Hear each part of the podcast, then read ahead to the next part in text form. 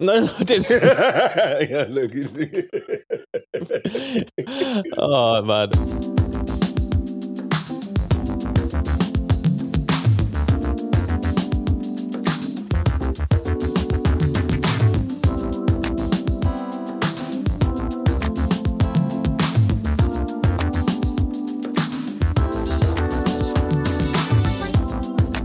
Hi guys, hope all's well. Welcome to Wrighty's House on Ringer FC. Today we're going to be theorising about the state of the Premier League, especially with European football coming back and the international break, all that stuff going on. And we're going to be doing the first ever Wrighty's House mailbag. And my guest is Stadio's Ryan Hunn, aka Ilrai Hunduan.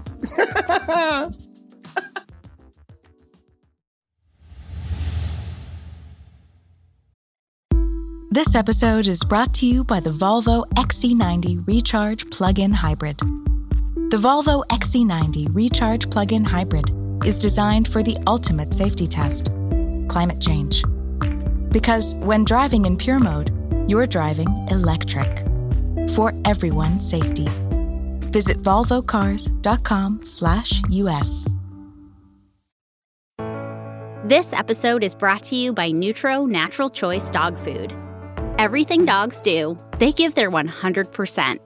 Feed them food to help them keep giving it their all with Nutro Natural Choice Dog Food.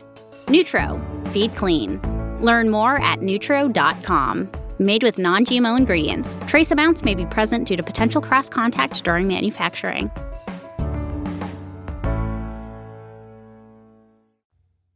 How are you, man? You know the thing is, Rye, I feel really good this week. Yeah? Feel good this week. I love did- doing podcasts with you and Moose. So every time I'm like, "How are you?" You're both like, "I'm amazing." Yeah, but right, remember last week I felt like I brought people down, and I hate that. No, I, not at all. what I want people to understand when I'm doing this is as much as we know what we're doing, it's a podcast and we try, we're having fun and we're doing stuff, but I'm never going to lie about what's going on because I think that um, people who are listening as well sometimes they feel the same. When you feel like that, I think it's important. But I felt like that, and then you know, for different reasons, you know what I mean. It was it was a shit week, but fact is, this weekend and looking forward to doing this and and just everything just feels good. I just feel really good, man. I think like last week was. I wish you and Carl and Musa and Jeanette didn't have to talk about that stuff as much as yeah, you do. no. But um, I think I'm glad. I'm glad we did that because I think it was important. And also, it's like it's what, it's what we do in it on this feed. It's like we, we can we can talk about racism and then come back and call someone a catfish. and you know something? Get you a how- podcast that could do both. Exactly. We are. That's the, the. If people want the future of how you, you you could speak about racism and catfish or cars, Cars. come to our podcast because you're gonna get you're gonna get that because I, hope that the day will come where you can throw in racism with cars and all this sort of stuff, and people just say, "Yeah, that was pretty cool," because Yeah, that's man. how it should be. But right, the Premier League, my friend, Mm, is yeah. Oh my goodness. right. I, t- I remember you, you mentioned the other day about everything was happening with the Premier League and how it could work out simply because of what's going on, right? And I've Mm. not stopped thinking about it. I want you to explain it again because the way you said it made me like just delve off into this like conceptual kind of like Premier League and how it could go. Yeah. Simply because of everything was about to hit the Premier League, bro. Yeah, so we were talking about what we wanted to talk about. We're thinking we should probably do a Premier League bit again. Mhm. It was a few weeks ago we did a bit of a Premier League as it as it stands kind of thing. Mm-hmm. But if you think back then, Spurs were What, second. Yeah, they were doing some good stuff. United were top or around there, and Villa were up there. Everton Mhm. were up there. Liverpool, I think Leic- Liverpool were top at the time Yes. actually, and then Leicester were right up there, which Yeah. they still are. Well, South, Southampton were doing good stuff at the time yeah, as well. yeah, yeah. Southampton were really high up, and I mean, we said it on Stadio this week that this Mhm. this this weekend kind of feels like the first time where everyone's known that City have been coming for a while, Yeah, yeah. but now it's kind of like they've They're got that five point lead. They're actually They've here. got their game in hand. It's like the bit in Star Wars where all of the fleet like comes out of hyperspace, like oh God, it's and it's just like Pep and his weird scarf just stood on the bridge. Oh my But we were also saying because of what's about to come. So Mm. you've got the European competitions returning this month. In March, you've got an international break. hmm It's still not as cut and dried as we maybe think it is. We were going to talk about how to look ahead and maybe kind Yes. of but not predict because I, cause I think it's really hard to fully predict what's going to happen. Everybody's so inconsistent apart from City. Mm. But also, I really do think that in the next six, eight weeks, hmm we're going to see chaos like we've never seen Yeah. it. I need to speak to someone because I need somebody to help me because I feel like I'm alone in this quest I'm on for Sheffield United. Oh, yeah. Because, you know, you only have to look at the league to see that's 12 points off of safety. And I have boldly gone out there. I've boldly gone like Star Trek, like where nobody has gone before and said, I believe they can do something. I believe they mm-hmm. can save themselves. And, you know, I have to give it some context simply because, right, in respects of what they're capable of doing, how they play, Mm. if they could get their goal scorers just nicking a few, they're not getting hammered. They don't get hammered No. by anyone. No. They're in the games Yeah, I think they've only lost by more than two goals in the Premier League twice. twice, right? Southampton and, New- and Chelsea. And we and we know, like their manager is not going to let them sit on their laurels. We know that that team works hard because they know what they're about. Mm. And so I said, you know something, they may not do it right, but what I have faith in is that they're not going to stop trying. Mm. And with all the, like you mentioned, right, with all the things what's going to happen, players going away, international break, European games, top end this. This is where I think that some of these sides are going to start picking up points because I still don't think we fully understand the physical state of some of these players at the Mm, moment. yeah. Like I said last week that Yeah. on Stadio about, you know, and Wenger used to go on about the red zone all the time. Yeah, And I wonder how many of these Liverpool players, for example, even the ones that are fully fit, are in the red zone, the- yeah, you know, or any of Yeah. these players. And then they're going to have to start traveling for European stuff soon. Mhm. We don't know what the COVID situation is going to be like with them. So, for example, if Sheffield United, they're going to be fresher because they- Mm. they're not going to have as many fixtures to play Yeah. out for the rest of the season. Yeah. You never know when they might pick up three or four points. I mean, there are still. This is the thing. There are still. 50, they've still got fifteen games to play. Sheffield Mm. United. If they pick up four wins and Well, maybe if- three draws or Yeah. something like that, that might you never. That might literally be enough. I think once they get into that place where they're in and around the relegation spot, but they're 18th like Fulham, people will be afraid of them because you know against Sheffield United, you're not going to get an easy ride. And now they can see some light at the end of the tunnel. Mm. So that then puts pressure on the Burnley, on a Newcastle. You know, that, then all of a sudden you start, that, then the pressure starts coming. Mm. And so then you, you, you never know. But like for me, if I'm Chris Wilder, I'm having that team talk. I'm pulling everybody together. I'm having that. If they had an all or nothing at Sheffield United, this is the time I'd want to be in that dressing room. This is where they all need to watch any given Sunday. They need Oh, to yeah. watch the Al Pacino one inch speech. You love that speech, man. oh my God. Sheffield United at this moment need to know how much an inch means because when you're a player listening to that speech, you have to understand what the margins are for winning and losing. And an inch is more than enough. I always uh, I have to listen to that speech before every podcast. that was so lucky. T nearly went. T I nearly know. went I saw you. I was just like, it all went slow motion. Then for anybody who's like, right, he was just taking a swig of his tea, and I was just like, uh oh, here we T go. He nearly went all over the computer, and it's not a good thing. What about Liverpool, right? Well, I was going to ask if you mind if we started maybe with Man City because Coming in, yeah, let's do that. Man City, because the imperious Man City. they look. I mean, they considering they've been playing out with what Gundogan as a false nine, Gundogan, yeah, yeah. Foden as a false nine, not done Sterling as bad, a old false Gundogan. nine. Gundogan's not done bad, is he? I mean, considering that he missed the penalty the other day Yeah. and still scored two. Like I actually said on Stadio a couple of weeks ago, there's a, and it was a little bit jokingly, but Mhm. it was like there is a case to be made that Gundogan is at the same time the best number eight and number nine in the Premier League at the moment. Wow. Yeah.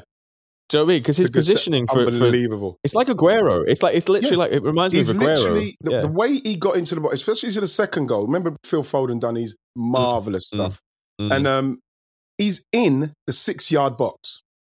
Yeah. and he's an, he's he's, he's number he's a number eight. He's in the six, so his natural instinct is to is to be in there. And like for for somebody who's who's just missed a penalty, you you got to understand. I don't think did I ever miss a penalty that close to. I know I missed penalties, that's for sure. But did I miss one that close to half time? Because that is like literally handing over the initiative and the impetus to the other team. Mhm. Because getting a penalty, and you see what it's like when a- when your goalkeeper saves a penalty. It's literally Mm. your, you get a, you get a charge of energy boost, you get a, an adrenaline buzz, that then makes you say, right, let's fucking go, come on. That is what would have happened to Liverpool going in because that would have made them realise, right, we need to wake up. And then City going in there, and this is why City's mentality and strength of their their how good they are, the strength of their Mm. mentality. They go in there. Everybody's probably saying, "Oh, don't worry about it, man. It's cool. Don't worry. You know, we, we're playing well." Da, da, da. Bang! They go out. He scores. Scores. In, in, you know, after what? I don't even know what it was. Five minutes or whatever Yeah. it was. Bam. I, re- I reckon they came in at half time and Pep did one of his like amazing guys, amazing speeches, Mm. like amazing, perfect, perfect, like perfect. This is perfect. you know something? Keep going. You know something? V- Arsene Wenger.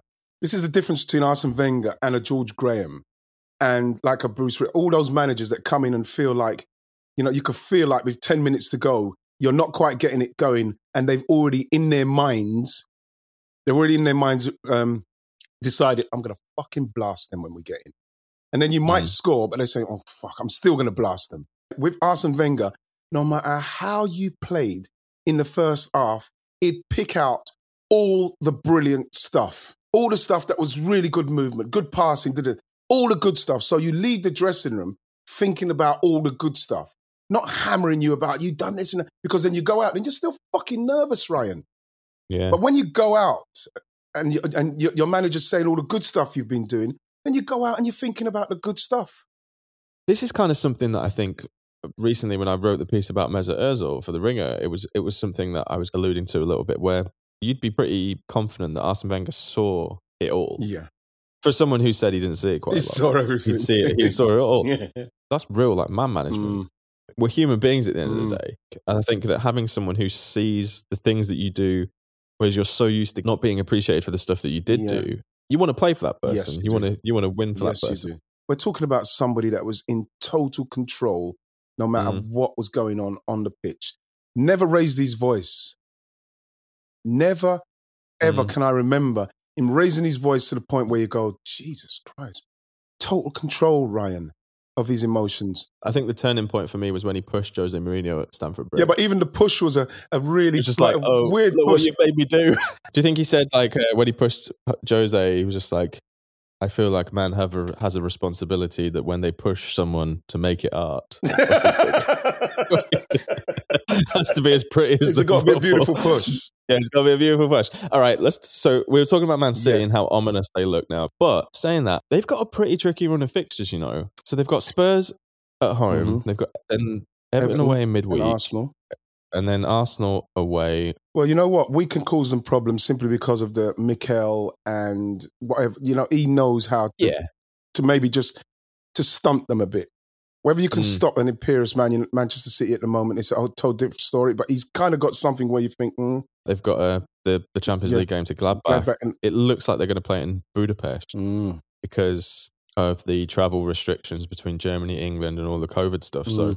Uh, yeah, then the West Ham game at home, and then the Manchester Derby. and the thing with the Manchester Derby, I feel that the Manchester Derby and the goal I saw Everton score, even though it was David De Gea's uh, mistake, um, and then um, Decore scored. The way in which they just went through United was so Mm. easy. It comes down to how much space you're going to give them. City at the moment are too good for you to not be in their face and, and kind of try to knock them off their axis a bit because even if you do, they can have a two, three minute spell in the game and they score a Mhm. goal. It's at the moment it would be frightening. It's like playing old Man United back in the day.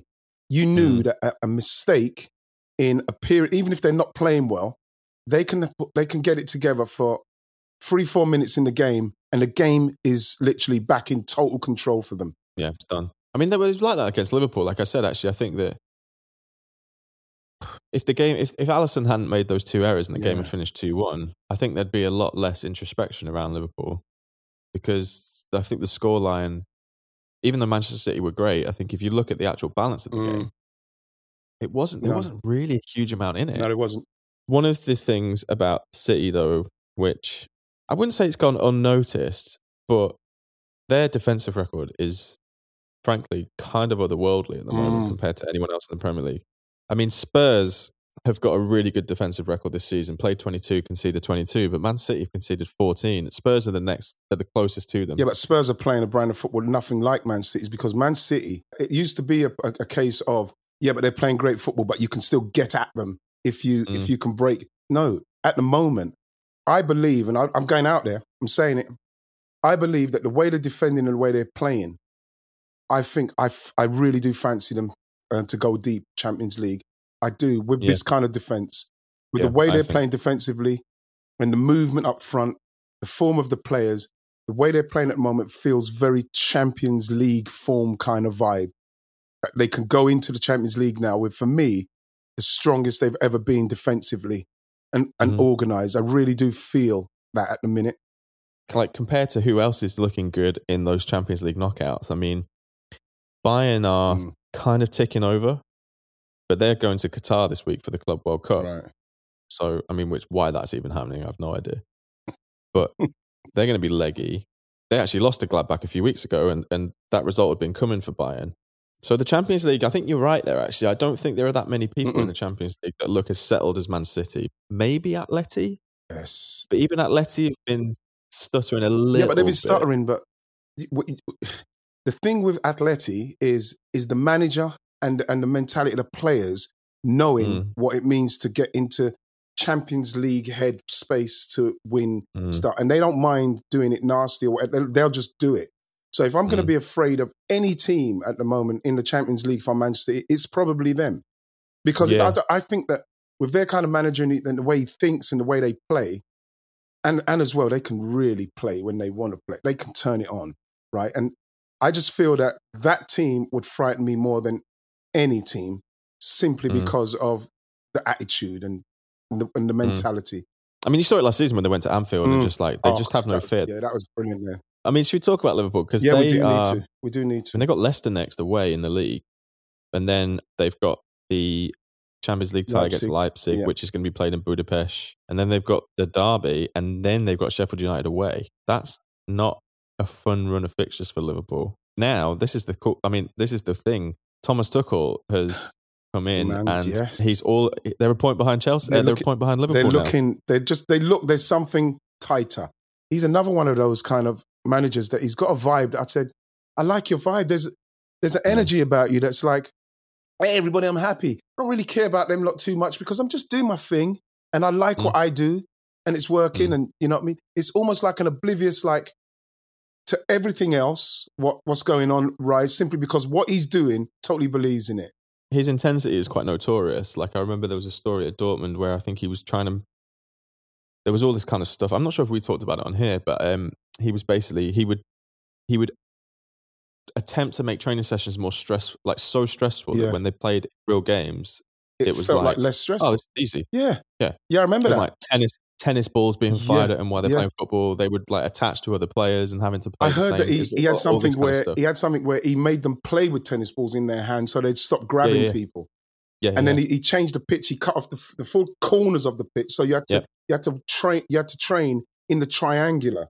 So the forwards had to really find space. I think that for me, right, thinking about it, I was thinking to myself, Jesus Christ, I would love to be in those training sessions, just playing, Mm. trying to find space. Because then all of a sudden, it's like when I was playing at Arsenal, I used to have Martin Keown, when he was against mark me in every single football match we played if he was on the other side. Every single one. And we're talking about man mark, and you're talking about Martin. He wouldn't want you to beat him in training. You know, Dave Mm. Seaman is very difficult to beat Dave Seaman in training. So when you're in training, my finishes had to be as precise as if I was on a Saturday. And I'd Yeah. have to make the kind of movement that Martin Keown is, he's going to foul you. So then when you play on the Saturday, right, it's easier. It's much easier because the defender, I'm thinking, he's nowhere near as tight. Look how much space I've got. Look where the goalkeeper is. All of a sudden, it's, it's, it's easier. It's like playing in weights and then taking them off on a Saturday. Martin Keown more intense in training than most Oh, Premier League centre backs in Martin real. Keown only he never he never trained. He, he he played like he trained, if that makes sense. Mm. You know, so when he trained on the on in the training, not like a normal day training, that is the exact same intensity on a Saturday. The amount of run-ins that I heard that he had with people like Thierry and that, because he's going he's going one hundred percent in training. And like Mm. Martin would say to them, and they say, "Fuck, calm down, Martin. What's wrong with you?" He said, "What? They're gonna fucking calm down on a Saturday?" That's the kind of answer Martin would have. That's that, that's what um that's why that story about Bergkamp winding him up about Oh, Stepanovs is just so funny. Beautiful, Ray Parlour tells And us this is the it's thing- so amazing. Yeah. We signed This is the Stepanovs just because they overheard Dennis winding up Martin Keown. So Chelsea are up to a point behind Liverpool now. Mm, I'm worried for Liverpool, just to throw that in. I am worried for them. Yeah, because that run of fixtures that Liverpool have got is tricky. It's tricky simply because of their the, the headspace they're in at the moment. Mm. You probably say for a Leicester who've got ambitions of their own, this is probably the time. You know, for a Sheffield United, this is probably the time. I, I I really do think the outcome of that Leicester game could impact those two or three fixtures afterwards, all the way down to the Sheffield United game. Yeah. Because Liverpool have what lost three of their last five league games. And if they lose a if they lose a fourth, um, which would be a third in um in a row in the league, Mm. not even that would be three three home games in a row they've lost at ho- um, in the league, and then three league games in a row Mm. in the league. I would not write anything off in this league, but like for Liverpool to try and come back now against a City side that are doing their stuff, right? It's I mean, the only thing I'd say that is that thirteen. If City win their game in hand, that'd be thirteen points with Mm. fifteen to play they're, for they're not Liverpool. list- they're not not the way they're defending. They're not. Yeah, That's a lot to overhaul. I think that the, the biggest compliment you can pay Liverpool is that even when they lost the first one, then they lost the second one. You're almost like shock horror because Mm. when you get champions as good as they have been to that point, you do get a time where it's starting to test your resolve and your mentality. And what it shows is that when you do lose, how much it strips away where you feel a little bit like Emperor's New Clothes. You like, I'm, oh my God, I'm naked. You feel Mm. like I'm naked. I need to put some clothes on. While you're trying to put the clothes on, bam. It's just like you're trying to get your stuff on, but uh, people are coming too quickly. There's too many people coming to watch, and you can't get to cover yourself. You can't find Mm. it because for some reason, obviously, with the defensive side of Liverpool and the goalkeeper all of a sudden making the mistakes he's making, there's a vulnerability to them now that, like we said, with, with these fixtures that are coming up, there is not one of those teams, whether it's Leicester, Leipzig, Everton, Sheffield United, you know, who will be thinking, we're going to Liverpool or we've Yeah, got it's Liverpool. It's, gone, it's isn't it? And when that goes, you, you, you start as quickly as you can. You make it as tough as you can for them because then what you do, Ryan, you make it so as the players who are great players that you see, oh my God, they're magnificent players, have to show you that they are because if they're off Mm. it, you're going to say, well, I've, I've got him today. He's not at it today. Yeah. And I'm going to keep him under that pressure. And that is what the top teams and the top players have to deal with on a weekly basis. Mm. I mean, Leicester have got their own problems because they've got the FA Cup, obviously, and then they Mm. face Liverpool, and then they've got the, the Europa League. So Yes. they've got a bit of a fixture pile up as well. They're playing once every three or four days at the moment. They've got yeah. those Slavia Prague, then Villa. That's kind of like a little derby kind of vibe. We know how good Leicester are, and we know what Leicester are capable of. And they don't go under the radar when you're talking because you can't ignore them. Because look where they are. You know what I mean? Mm. They're third. Leicester can do something because I think Leicester can beat Wolves. I think Leicester can beat Liverpool, and I think Leicester can beat Villa. Yeah, I mean that's the thing. Everyone can. This is the thing. I think at the moment, especially, I mean, you look at even with Manchester United. There, actually, I think Manchester United have the kindest run of fixtures out of anyone in the top six for the next few weeks. They've got Real Sociedad in Europa League, which is not going to be fun because Mm. Real Sociedad are on their day. They can be really, really good to watch. They've got a lot of underappreciated players in that Mm. squad. So they've got West Brom away, Mhm. And then they've got the Europa League. They've got Newcastle at home, and then they go to Chelsea. But the problem is, then they've got the derby after that, and then they face West Ham at home. Yeah, but right, can I just say, even with the way they're playing now, and we know that they like to break and do this, playing against West Brom will be Big Sam's dream. Mm. We saw what he done to Liverpool up there. It's going to be that kind of situation for Man United. He's going to make that tough, and if it means he's going to say, "I'm going to play five and four in front, and my one guy is going to be literally in front of them," and then we just got to see Man United they've got to try and break that down, which we know is their Achilles Mm. heel.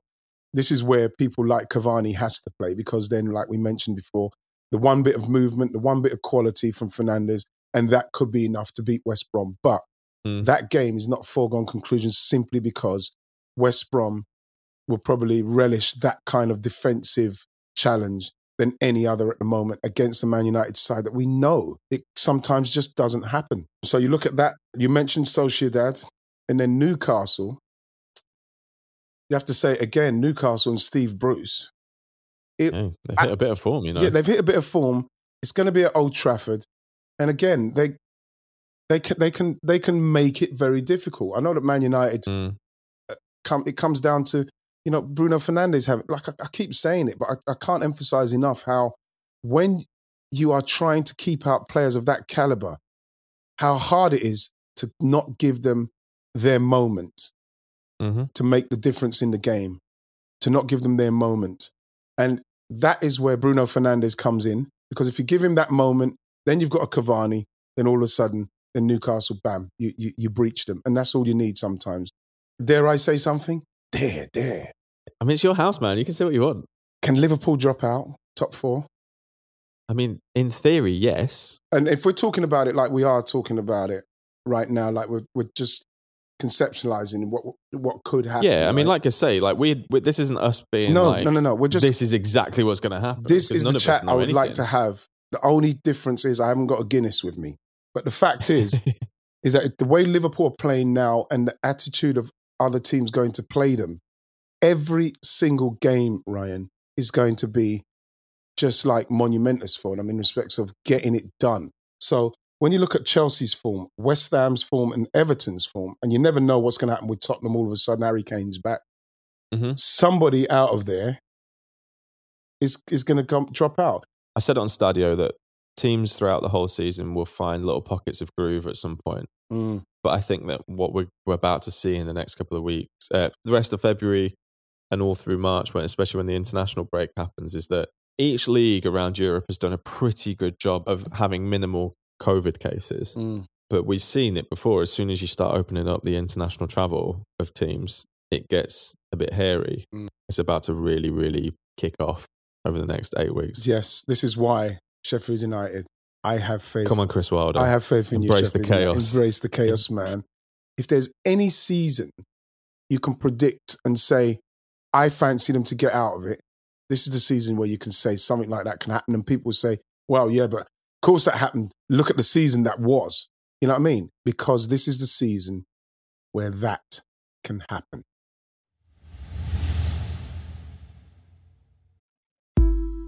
This episode is brought to you by the Volvo XC90 Recharge Plug-in Hybrid. The Volvo XC90 Recharge Plug-in Hybrid is designed for the ultimate safety test, climate change. While driving in pure mode produces zero tailpipe emissions outside, its available advanced air cleaner helps optimize the air inside. The car you trust to protect your family now helps protect their future. The Volvo XC90 Recharge Plug-in Hybrid for everyone's safety. Learn more at volvocars.com/slash US. This episode is brought to you by Nutro Natural Choice Dog Food. Tail wags that could clear a coffee table. Getting a whiff of a new friend's behind. Chasing squirrels, even in their sleep.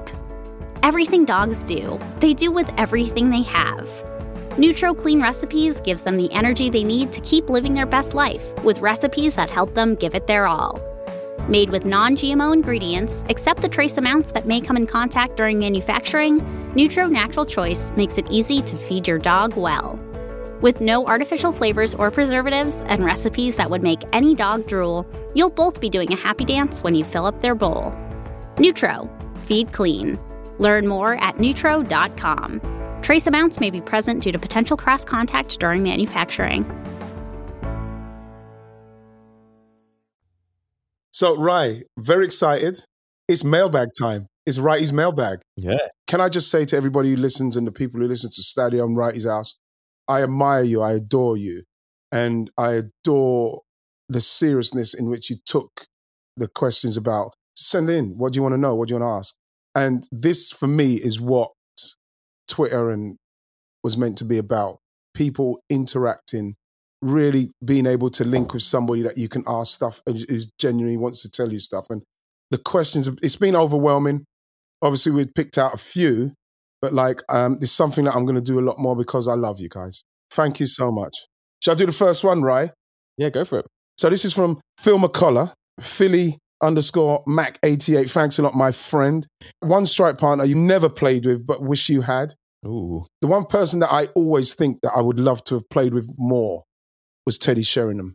Oh, really? Oh God Almighty, yeah. You know when you watch, I watched again Teddy's goals the other day on his hundred on his the hundred goals Premier League goals. It's just as a, as a player and the way he was, and we came through second division, him at Millwall, me at, me at Palace, and we had that kind of respect. You know, the nod respect. Mm. Yeah, man. Yeah, cool. Yeah, nice. I loved Teddy. I really loved Teddy. Well, I mean, personally, this strike. I mean, I don't play up front, um, Mhm. but you know, I would have loved to have played with this really quite legendary pass first striker called Musa Okwonga. I think that Musa quite. Okwonga. You know something? I'd love to watch Musa and just see because when somebody is is as intelligent as Musa is, just watching his brain working things out while he's playing would just make me feel like what, what it would make me say, God Almighty, look at this guy. I just love to watch him play. no, do you know what it'd be? You'd be like, really? This is the guy who wrote all that stuff. Really? This is that guy? Really? I'd love to see Musa's celebration. We score. I'd love to see Musa link play, get in the box, bam, far post header. How would he celebrate? I'd love to I, see. I it. reckon he's. Do you reckon he shouts "Vamos"?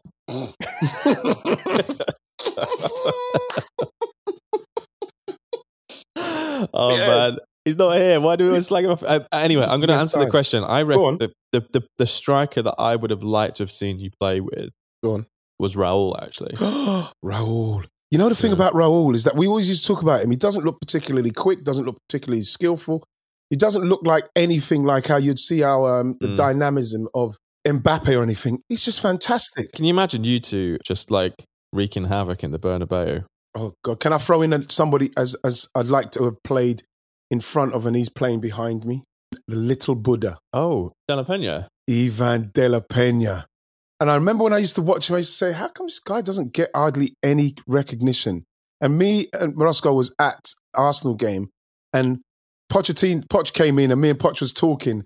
And then what's it called? Didn't recognize, and he says, "I read before one time that you liked De La Pena, the little Buddha." I said, "Oh my god, one of my favorites."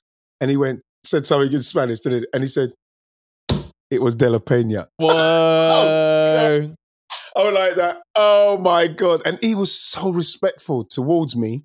And I was saying, You were amazing. yeah, he was a good player, man. De La Pena has to get some There you go. What else you got? Should you read one? Read, one. Shall I read a question out? read one, yeah. And I've just seen one from Guna Geese. Oh my God, I can't wait to read that one. Go on. Do, do it now if you want. Shall I do it? Yeah. Okay, Guna Geese, Geese Dean. th- this is amazing. He said, I played for Vista, right? This is when we, he said, I played for Vista, which was a massive team when we were kids. And you said you played a game for them one time. Um, you remember it? I said, and I do remember it. And it was um, at Whitefoot Lane in Downham with Rocky. And I do remember it because Vista was one of those teams, like another team called Riverside when I was younger. And there was two Riversides. One was independent, one was in a normal league. Independent was kind of like the better team. But Mm. like Vista, they had so many teams. They played in the yellow kit, it had green in it. And I always wanted to play for Vista, but I only played one particular game for Vista. Did you say Rocky played for him as well? Rocky played as well. We played in a game where, can I just tell you this story? And this is, Yeah. this was amazing because I remember me, my dear friend Conrad Marcus, re- rest in peace, he passed the other day. Clive Prescott, who's a, a rugby player, Conrad's little brother Trevor, and Clyde's brother Andrew, and me and Rocky. Rocky came to our block of flats and he says, Listen, there's a tournament happening in Stillness School. The team, what is the guy was meant to have, the parents did, wouldn't let them come to it. What, can we go and play in this game? Seven of us. We went to Stillness School. It was like a six aside. We fucking won the tournament. Of course you did. And we wore we wore the Vista kit in that tournament as well. How old were you? I would have been 13, maybe 14, um, because Conrad would have been 12. Rocky was in at about 11, something like 12. Rocky might have been, I think he was 11 at the time, so I might have been about 15. And we went to this tournament, we won it. We won the tournament at Stillness School.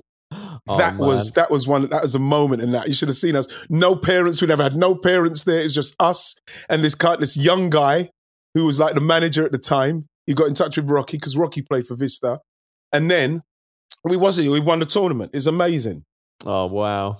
Oh, I love that story, man. That's amazing. You got anything? Yeah, one from Grace Robertson. Shout out to Grace Robertson. Grace we love you, football. Grace. See you all the time. You're amazing. She says, How would Wrighty have felt to play behind closed doors for an extended period? players seem to celebrate just as much, with the feeling of scoring being the same for him? You know what, Grace? A great question. The feeling of scoring. I think if you, when people talk about me when I used to train, I celebrated goals in training because, like I mentioned earlier, it was very difficult to get past Martin Keown, and then you had to beat Dave Seaman. So it felt like you were scoring a proper goal on a Saturday.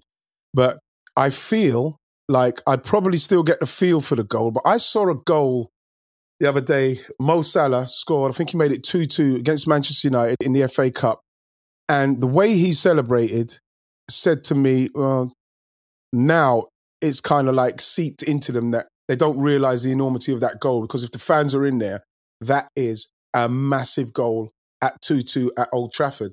I'd like to think that I would celebrate depending on the goal and the time it scored, Grace, but I could feel like the players now. Because when you looked at Mo Salah and the way he celebrated, he kind of literally just high fived everybody and they ran back to the halfway line. I feel that I'd probably be in that headspace now.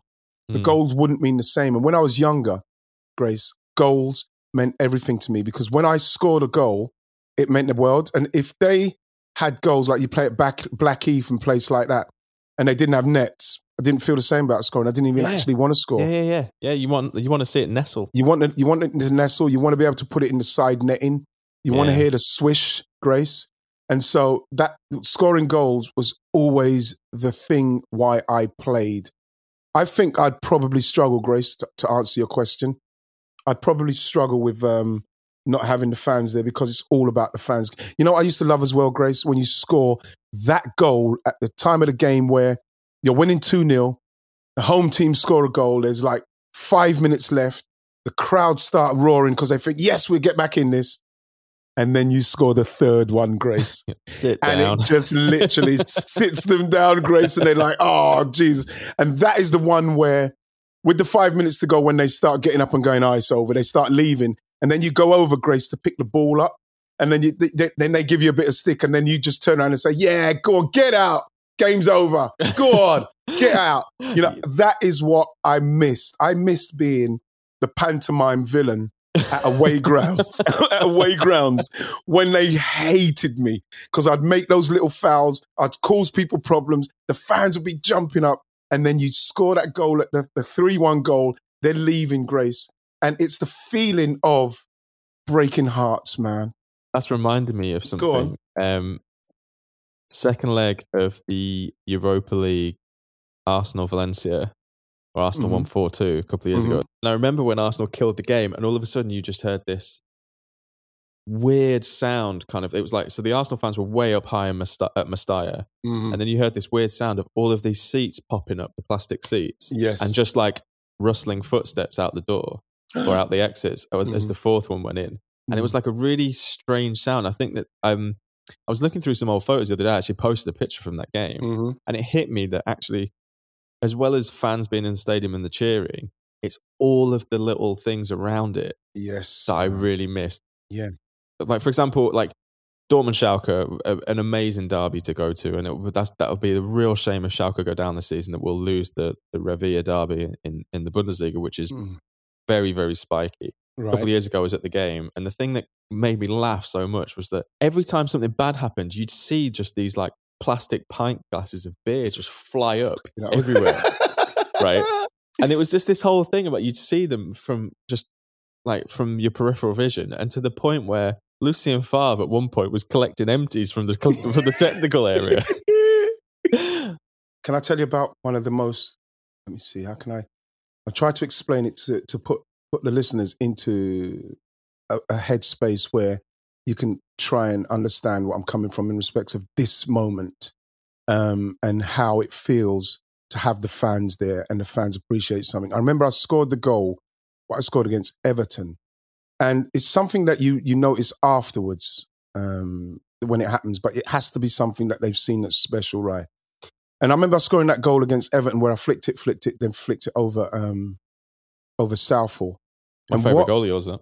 It's my favorite goal. And what I remember about that more than anything, right, is that, you know, you get that kind of applause once the goal goes in, you get the scream, ah, then you get the little kind of applause. And then you go back and it's and, and you kick off.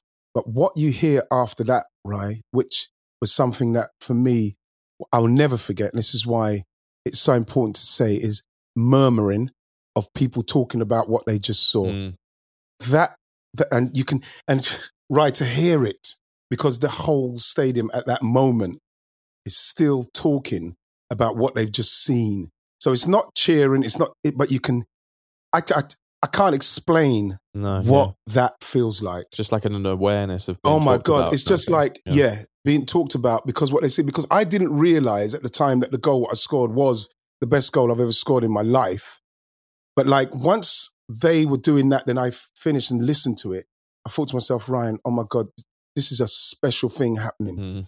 This is the kind of stuff that is what it's about. Wow. You know? Right, oh right. man.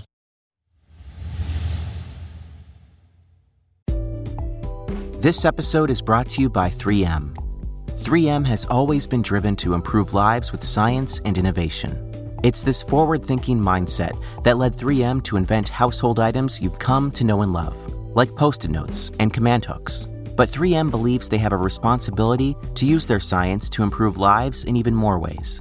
That's why they're responding to the COVID 19 crisis by working on solutions for some of today's biggest challenges. As a leading provider of personal protective equipment, 3M is producing critical products for healthcare workers and first responders and donating to local and humanitarian aid partners around the globe. They're also making more respirators than ever before, with plants working around the clock, producing more than 95 million respirators per month in the U.S., helping those on the front lines continue the fight. 3M Science, applied to life. Learn more about how 3M is helping the world respond to the COVID 19 pandemic at 3m.com/slash COVID.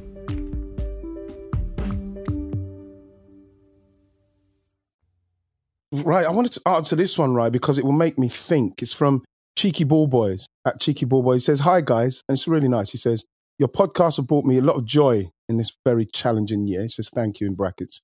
No problem. Um, what has brought each of you some joy this year? Sending lots of love. Sending it back, Cheeky Ball Boys. Yeah, so shouts to Bob Burner who does that account. Cheeky Bobbers, he's great. Yeah, man.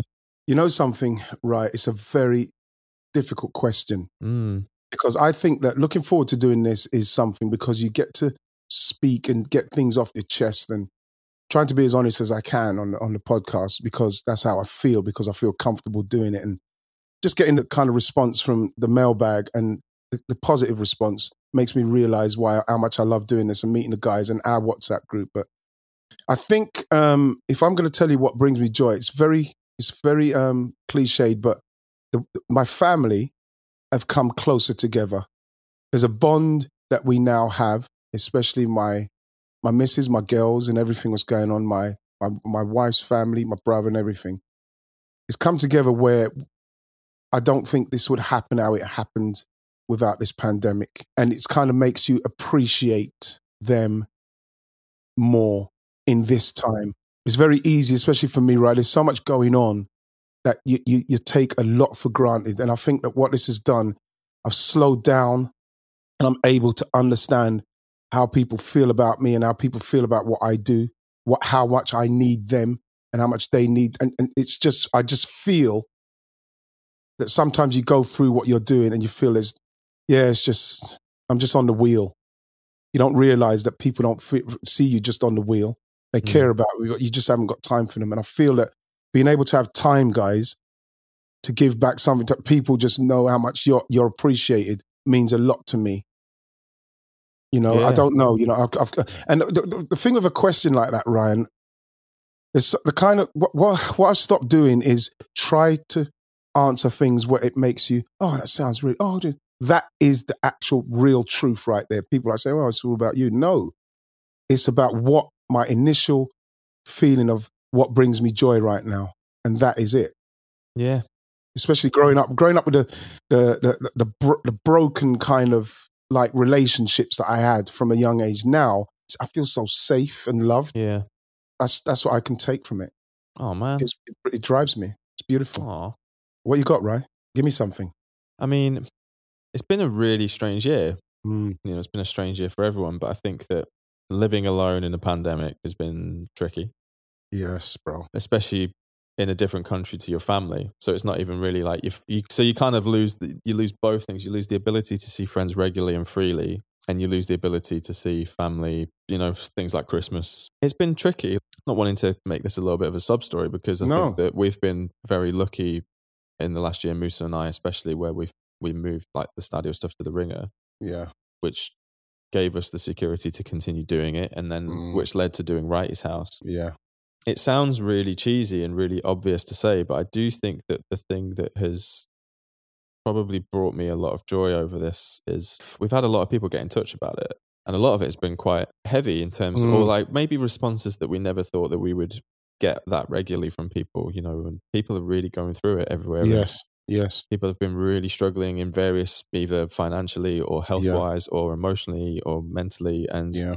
hearing that something like Stadio or Wrighty's House can Bring something. yeah, bring something to people. And then for those people to actually reach out and Yeah, you know, for example, we've had people say that because of Musa's Musa talking about his sexuality, they Mhm. felt more emboldened to come out as Yeah. bisexual. And Yeah. you know, that to us is really important because we believe that football should should be it's not it's not my game. It's Mhm. not necessarily your game. It's not anyone's game, really. No, it's no. like and I think that you love football, you should Yeah. you should have access to it. And I Mm-hmm. don't and and that's really important for me. So yeah, I mean I think it's more I think that stuff has been really, really nice this year. Yeah. And Yeah. other than that, Moose's Moose- fucking nonsense trolling. There you go. Can I tell you something? Um, and I and I give this to the guys as well, cheeky ball boys. I'm not just I'm not joking. No matter what mood I am in, right, good, bad, or indifferent, if I hear Moose's laugh, I'm in a good mood.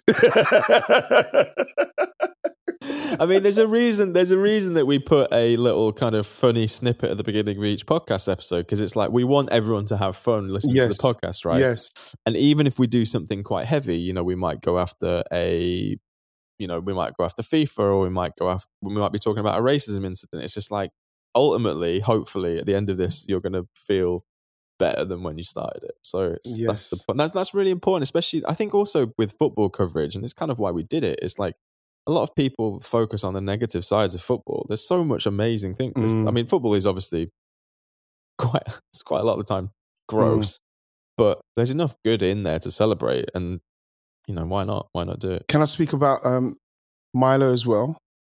I've seen Milo in the um, on the on the Roscoe's little girl. I've got to say, with because my youngest now is eight, to have Milo come in now to to the world with us, you know, and she's coming in a pandemic. So every time I I do the podcast, I get to to see her and play with her for a, little bit. Did, have you seen my conversation with Mila? I think I uh, have, yeah, warming up for the podcast. She's. Did- we need to. We, we we're all gonna have to watch ourselves as soon as she starts talking properly. honestly, bro, she just being able to see her, and for me to be able to, to you know, connect with somebody with the same kind of like IQ kind of like vibe. Oh. Me and Mila, me and Mila connect, man. Because you know what I love about Mila is that when I come and play with her, as soon as she does that thing where she kind of checks in and sees my face, it's what it's what the it's what the children are about. You know what I mean? It's just like Yeah, what man. makes you. I feel like in this time as well, she if I start playing with her, forget everything. Everything else doesn't matter. It's just like you go into that place because you're in her head and you're thinking what she's thinking and stuff like that. These are the kind of things now where you feel like that is what you appreciate. Mm. I, I- honestly, I Oh, can't. I. I, you know, I, I don't want to go too deep on people. Let me let me go. Let me go one. Oh gosh, look, Ravin Claire. He says, um, "Would Wrighty ever been the guy to lie down behind the wall at a free kick? And if not, which of his teammates would have been?" Listen, that should be called the Keown. Martin Keown would love that job. Do you think That's so? Martin, that's Martin Keown's job. Martin Keown wants to block. You know the thing with Martin is that when we, I remember sometimes you're watching from up that end because you're the forward, and you see a forward's foot come back to shoot. The amount of times I've gone, oh fuck, go. Martin's body just comes out of nowhere and blocks it. Nowhere and blocks it. That kind of that, that's what Martin Keown does. He'll take it anywhere. I would never be that guy. I would never be that guy. if Martin Keown was going to lie down behind the wall, you know how they always lie down with their back to the ball. I think he'd face it.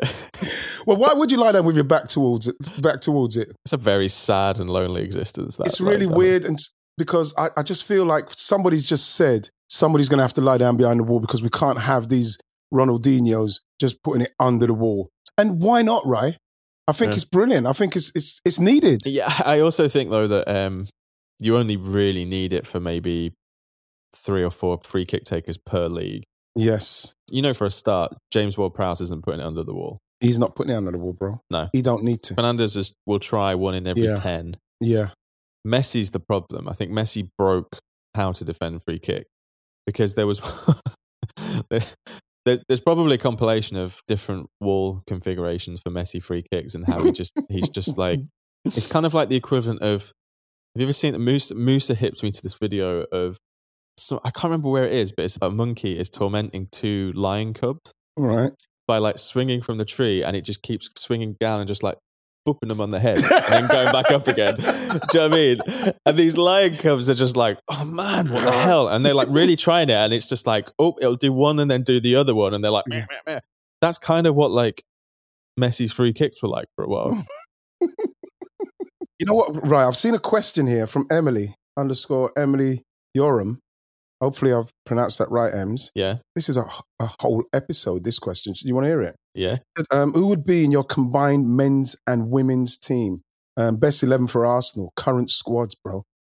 That's um, that's an episode. I think that that's a thanks for that, Ems. We're probably going to do that at some stage. We're going to spend um, spend some time on that one. Um, Don't don't think don't think about it yet. look at me thinking about it already. Yeah, we'll spend Yeah. some time on that one. But Um, like, yeah, got- we'll do that. I've- Thanks for that question, Ems. We're going to do that at some stage. I like it. What you got, right? I've got a couple of quick ones for you. Go on then. Okay, this one from Catherine Batter. If you had to do a duet with Alan Shearer, what are you singing? Oh my God, we'd have to sing. Um, we'd have to do a. we'd have to do a Lionel Richie. Me and me and Al.